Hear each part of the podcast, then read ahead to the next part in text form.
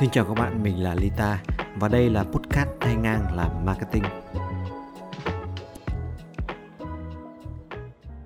Hiện tại bây giờ là 3 giờ sáng và mình đã phải bật dậy để mà thu ngay chiếc podcast này. Trong những ngày gần đây thì mình thấy mọi người đang xôn xao rất là nhiều về cái chủ đề rất nóng đó là chat GPT đây là một con bot trí tuệ nhân tạo của OpenAI phát triển. Và cái sự um, tiện lợi của nó thì mọi người đã bàn tán rất là nhiều.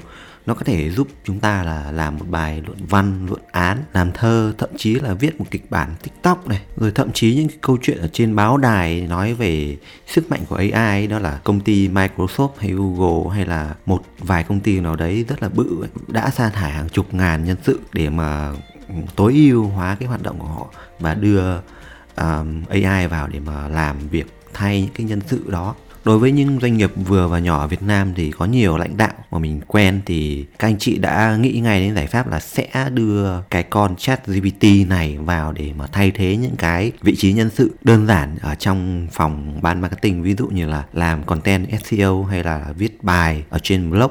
Ngoài ra trên mạng xã hội thì còn rất là nhiều những cái video phô diễn về sức mạnh của con AI này khi mà mình nhìn nhận lại thì mình mới sực cười, đó là có một cái điều đặc biệt ở con AI này mà mọi người ít để ý đến. Tuy nó chỉ là một con bot thôi, nhưng mà nó lại có fan và anti fan có người yêu quý nó, thần thánh hóa nó và có người ghét nó và tẩy chay nó chính vì chúng ta đã tạo ra rất là nhiều những cái cuộc thảo luận về nó, nên là cái sự nổi tiếng về con GPT này thì nó ngày càng được lan xa. Nhưng cái cuộc thảo luận ở trên mạng xã hội không có hồi kết, đó là cái đấy con người bằng AI hay trong tương lai chúng ta có đang bị à, đe dọa bởi sự can thiệp của AI hay không? Và nếu như chúng ta sử dụng AI một cách lạm dụng thì chúng ta sẽ gặp phải những cái tác hại là gì? Và một cái chủ đề cũng rất là nhiều ý kiến trái chiều, đó là có nên sử dụng chat GPT trong thời điểm hiện tại hay không? Vậy nếu là người tham gia những chủ đề này thì bạn sẽ là người ủng hộ AI hay là tẩy chay AI về cá nhân mình thì mình sẽ ủng hộ AI thế nhưng mình sẽ ủng hộ một cách khoa học chứ không mù quáng. Và vì sao mình phải bật dậy để mà thu chiếc podcast này ngay trong đêm?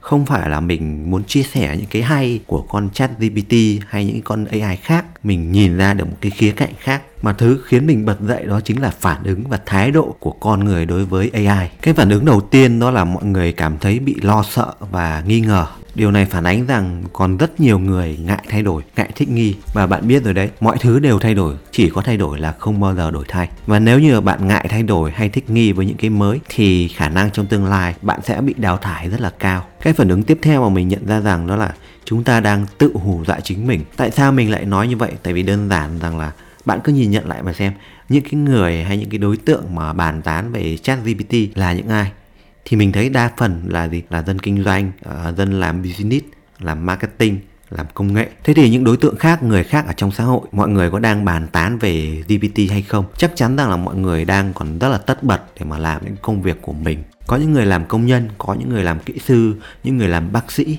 Và dường như rằng là họ rất là bận rộn và chẳng biết đến GPT là gì. Thế nhưng trong nhóm những người đang bàn tán về con chat GPT này thì có những người còn chưa sử dụng, chưa trải nghiệm về chat GPT bao giờ nhưng mọi người đã lên những cái bài tẩy chay, bài xích về con chat GPT này rồi. Còn những người đã trải nghiệm gọi là chút đỉnh về chat GPT thì bắt đầu FOMO hay là thần thánh hóa quá mức về sức mạnh của con chat GPT này đối với đời sống của chúng ta. Chúng ta đã may mắn vì là số ít những người ở Việt Nam hay trên thế giới đã tiếp cận về chat GPT này. Thế nhưng việc phải đoán già đoán non, bàn luận hay tranh cãi về con chat GPT này thì tại sao thời gian đó chúng ta không trải nghiệm ngay về những cái công nghệ này để mà ứng dụng vào công việc của mình?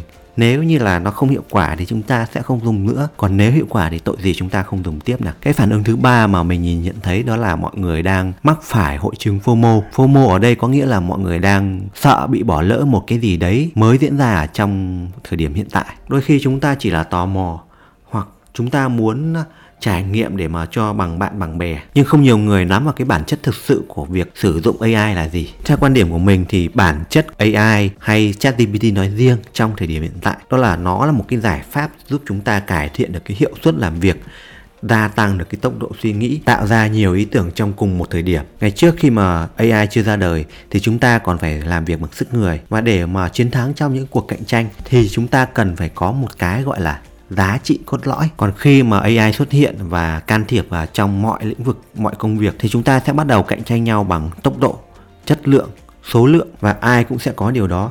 Vậy thì chúng ta sẽ cạnh tranh và chiến thắng bằng cách nào? Nếu như mọi người đều bình đẳng với nhau trên phương diện sở hữu ai thì để chiến thắng được, chúng ta sẽ cần phải giỏi hơn trong cách sử dụng ai hay nói chính xác hơn, đó chính là cái tư duy để mà sử dụng ai như thế nào và trong chính công việc của chúng ta. Và đó là đôi lời tâm sự của mình về chủ đề này. Ai hay chatgpt không quá đáng sợ, cũng không thần thánh đến cái mức có thể làm được hết tất cả mọi việc mà chúng ta có thể làm. Việc của chúng ta là sử dụng ai sao cho đúng mục đích, sử dụng hiệu quả, sử dụng khoa học. Và chúc bạn không ngại thay đổi để mà thích nghi với những cái điều mới trong tương lai. Cảm ơn và hẹn gặp lại bạn trong các podcast sau.